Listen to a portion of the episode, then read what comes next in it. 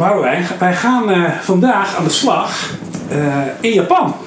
Ehm, eh, wij vinden de eh, 19e eeuw wel interessant, merk ik. Daar Ja. komen natuurlijk vaker mensen van, van langs.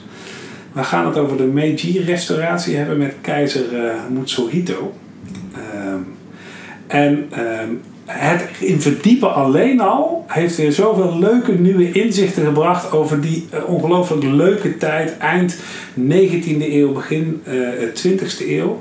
Neem ons eens mee. Ja, nee, heel graag. Ik vind de Meiji-periode, Ja, zoals die ook wel genoemd wordt, eh, vind ik een van de meest fascinerende uit de eh, 19e eeuw. Omdat we daarin zien dat we een, eh, het eerste niet-westerse land eh, eigenlijk ook tot, tot ja, een van de grote mogelijkheden in de wereld eh, eh, eh, wordt. Ehm, terwijl Japan voor die tijd echt bekend stond als een land wat afgesloten was van de hele wereld. We kennen ook de verhalen hè, van, van Dechima dat, dat de Nederlanders die mochten daar dan een handelspost hebben, maar de rest van de wereld eigenlijk helemaal niet. Nou, dat ging tot ver in de 19e eeuw was dat het geval. Totdat op een gegeven moment de Verenigde Staten met een eh, slagschip daar eh, kwamen en afdwongen. Ja. Eh, dat er ook een handelsakkoord werd gesloten op zeer nadelige voorwaarden voor, voor Japan zelf. En andere westerse mogelijkheden, ja, die gingen eigenlijk dat voorbeeld gingen ze volgen. Nou, in Japan werd dat echt gezien, een een land waar, waar echt gewoon ehm, eh, eer heel hoog in het Ja, vaandel staat. ja. Natuurlijk Nog steeds kennen we Japan eigenlijk zo. Ehm, daar wat, werd dit ervaren als een enorm zware klap. ja. En eh, men had ook gezien hoe het buurland China, waarmee Japan vaak in oorlog was geweest, eh, in een paar decennia daarvoor ook vermorzeld werd door, eh, door de Britten. Ehm, en wilde dat voorbeeld gewoon echt niet ehm, hebben. Nou, wat is dan de situatie op dat moment in eh, Japan? Ja. Daar zien we dat er weliswaar, het is een keizerrijk, maar die keizer heeft helemaal niets te zeggen. Die zit opgesloten in zijn paleis en de shogun die heeft daadwerkelijk eh, de macht op dat eh, moment. Maar diezelfde shogun, eh, die, eh, die is dus, ja, die wordt, wordt eigenlijk ge- ehm, eh, wordt gedwongen om die nadelige handelsakkoorden af te sluiten. Ehm, en ook akkoorden af te sluiten waarbij westerse mensen niet berecht zouden worden in Japan als ze daar een strafbaar feit zouden Dat is begaan. echt, echt een slechte deal Ja. voor de Japanners. Echt, echt Ja. niet goed voor je. Nee. Dus die shogun, die krijgt eh, van alle kanten eh, wordt er kritiek op hem eh, geleverd. Ja. En op een gegeven moment is gewoon eigenlijk gewoon een, eh, wordt een machtsgreep gepleegd. Die shogun wordt afgezet. Ehm, en daarmee eindigt eigenlijk een, een bepaalde periode. Ehm, en de, dan wordt de keizer eigenlijk weer naar voren geschoven als degene die de macht heeft. Nou, die, die keizer op dat moment, die zit, dat is die Mutsuhito. Ja, Eh, en dan eh, schrijven we 1867, 1868. Ja. 1868 is echt wel een moment eh, daarin. Mhm. Want dan verplaatst Mutsuhito ehm, zijn, ehm, eh, eh, zijn, waar, die, waar die verblijft. En dat gaat naar het huidige Tokio. Ja. Ja. Nou, dat is echt wel een moment Ja. in die periode. Ehm, en de macht wordt op dat moment zowel gevormd door die nieuwe keizer, Mhm. Mutsuhito, samen met een, een bepaalde aristocratie. Ja. Eh, en die moeten dus wat gaan doen aan die situatie. Eh, En wa- want wa- wat maakt dat dat... Want hé, je beschrijft dat mooi. Hè? Je zegt van joh, die Chinezen... En, eh, nou, daar zijn natuurlijk, kunnen we- misschien ook nog wel eens iets over doen. Maar daar gaat het echt niet goed. Het was gewoon een machtig rijk. heeft natuurlijk een, een historie langer nog dan wij in het Westen. Zeg maar, met Ja. beschaving en van allerlei vooruitgang. Die gaan ten, volledig ten gronde. Hè? Ze gaan net niet ten onder.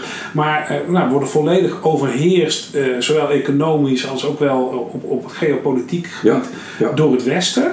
En die Japanners die denken dan, oh shit, dit kan echt niet. Ja. En eh, wat, wat, want wat doet hij dan? Want hij, hij ja, Ja. doorgaan op de oude grond, dat, dat gaat gewoon waarschijnlijk, weten we natuurlijk niet zeker, leiden tot hetzelfde lot als de Chinese beschoren zou zijn. ja, dat was de grote angst. Ja, Dus daar moest wat tegen gedaan Ja. eh, worden.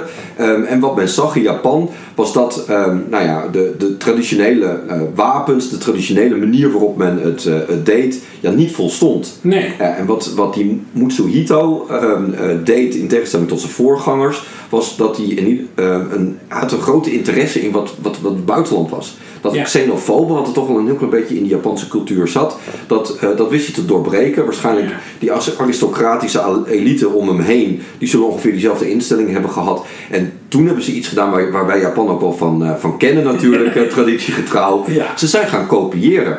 Dus wat deed eh Mutsuhito? Die stuurde werkbezoeken, delegaties naar andere landen. Ja. En met als opdracht, wat moeten wij nou overnemen van die, die westerse mogendheden, zodat wij ook een mogendheid eh, worden, zodat wij die negatieve eh, eh, die, handelsakkoorden, dat we die kunnen doorbreken en gewoon op basis van gelijkwaardigheid, Ja. zo niet sterker eruit kunnen gaan komen. Dus je, je hebt verschillende werkbezoeken gehad naar, naar Engeland om te kijken hoe gaat het met de industrialisatie daar, naar België om te kijken hoe het daar eraan toe Ja. ging.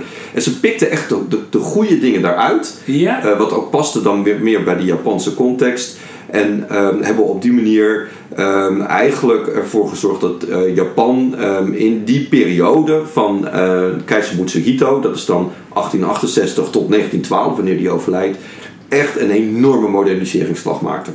Maar dan is het interessant, want dan komt volgens mij een van mijn grote helden, en stiekem ook wel een beetje die van jou, want volgens mij eh, gaan ze ook naar Pruisen. Ja, ja Pruisen is Bismarck, Ja, even. Ik weet, niet, ik weet niet in hoeverre het nou echt van betekenis is geweest in die hele geschiedenis, maar voor ons wel. Gewoon Ja, zeg, anekdotisch ja. in ieder geval. In Hij- hindsight, ja. ehm, er was een, eh, een Japanse delegatie, die ging naar Pruisen inderdaad en kwam in gesprek met, ehm, eh, met Bismarck. Ja. En Bismarck vertelde eh, dat hij ervoor gezorgd had ehm, dat Pruisen ooit een nou, wat, wat kleiner land was. Eh, en eh, gemangeld werd door de grote mogendheden. En daaruit wilde komen. Dat dat niet mocht gebeuren. Ja. Eh, dus hij heeft Pruisen gemoderniseerd. Nou, daar hebben we het eerder ook wel eens een keertje over eh, gehad. En wist Pruisen tot een groot land te maken. Een betekenisvol land. Dus die Japanse delegatie heeft met name gekeken... hey, hoe doen die Pruisen dat eigenlijk? En hebben daar ook vrij veel van gekopieerd. Ja. waarvan zij dachten van... hey, dat heeft Pruisen ook geholpen om een grote mogendheid te worden. Was bijvoorbeeld de grondwet. Die voor een groot gedeelte naar Pruisische leest eh, geschoeid was. Eh, dat was ehm, de, ja, de militaire strategie van Pruisen. eh, dat hebben ze in grote delen dat, ge- hebben ze dat gekopieerd. En met succes hè. Ja. Want in 1904, 1905 kwamen ze in, Ja, ja. kwamen ze in oorlog met, met Rusland. Ja, en kwamen daar nou, toch wel glorieus. Kwamen ze daar, hebben ze de strijd gewonnen, met name op, op zee, door twee keer die zeevloot te verslaan. En dat deed wat, hè?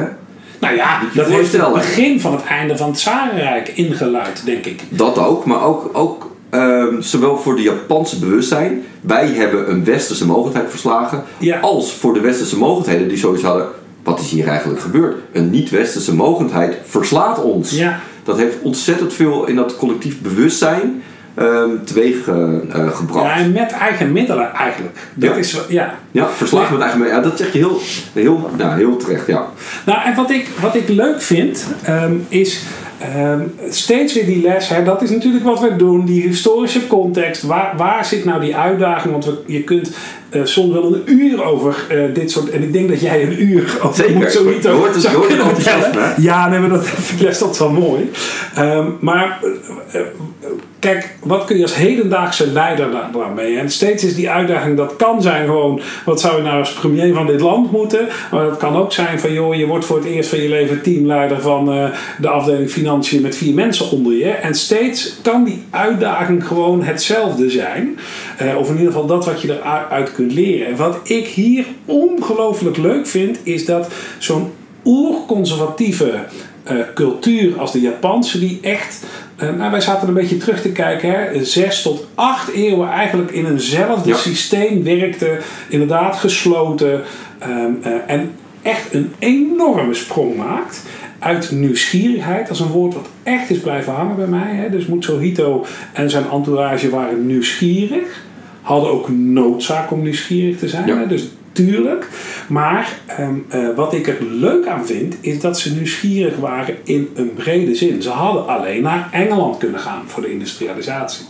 Ehm, of alleen naar Nederland om eh, te leren over Ja. watermanagement. Ja. Of alleen naar de Pruis over het onderwijssysteem of het militaire systeem of wat dan ook. Maar de bij de handheid om dus heel breed te kijken Ja. en daar echt uit te halen. Slim jatten. Slim jatten en ook selectief jatten. Ja. Ehm, en misschien toch leuk, hè? En ik realiseer me dat we naar het eind lopen, maar opeens triggert mij.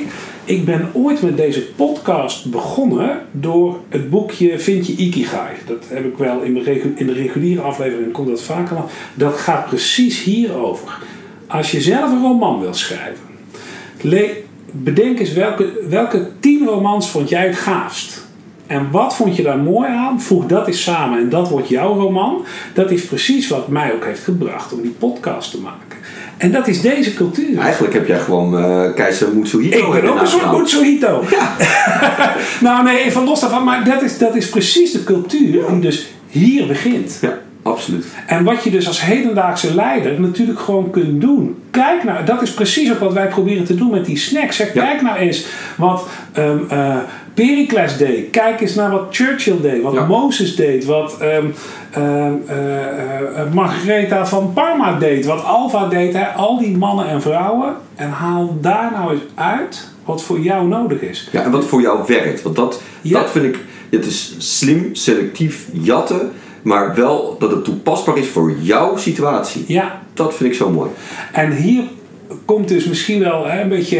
eh, hij is, eh, hè, het voorbeeld Mutsuhito is misschien wel een van de quintessences, om het in eh, een, deftig woord te zeggen, van waar deze leiderschapssnacks voor zijn. Ja. Doe, doe dat nou ook. Ja, en dan toch even ter afsluiting, als Ja, ik dat mag ja, ja, zeggen. zeker. Want we hebben het de hele tijd over keizer Mutsuhito, maar we hebben het over de Meiji-restauratie. Ja. Toen hij overleed, toen heeft hij de eretitel gekregen, Meiji, en dat betekent eh, keizer van de verlichte regering. Dat Hoe mooi wil je het hebben? Ja, heel mooi. Dankjewel. Leuk man.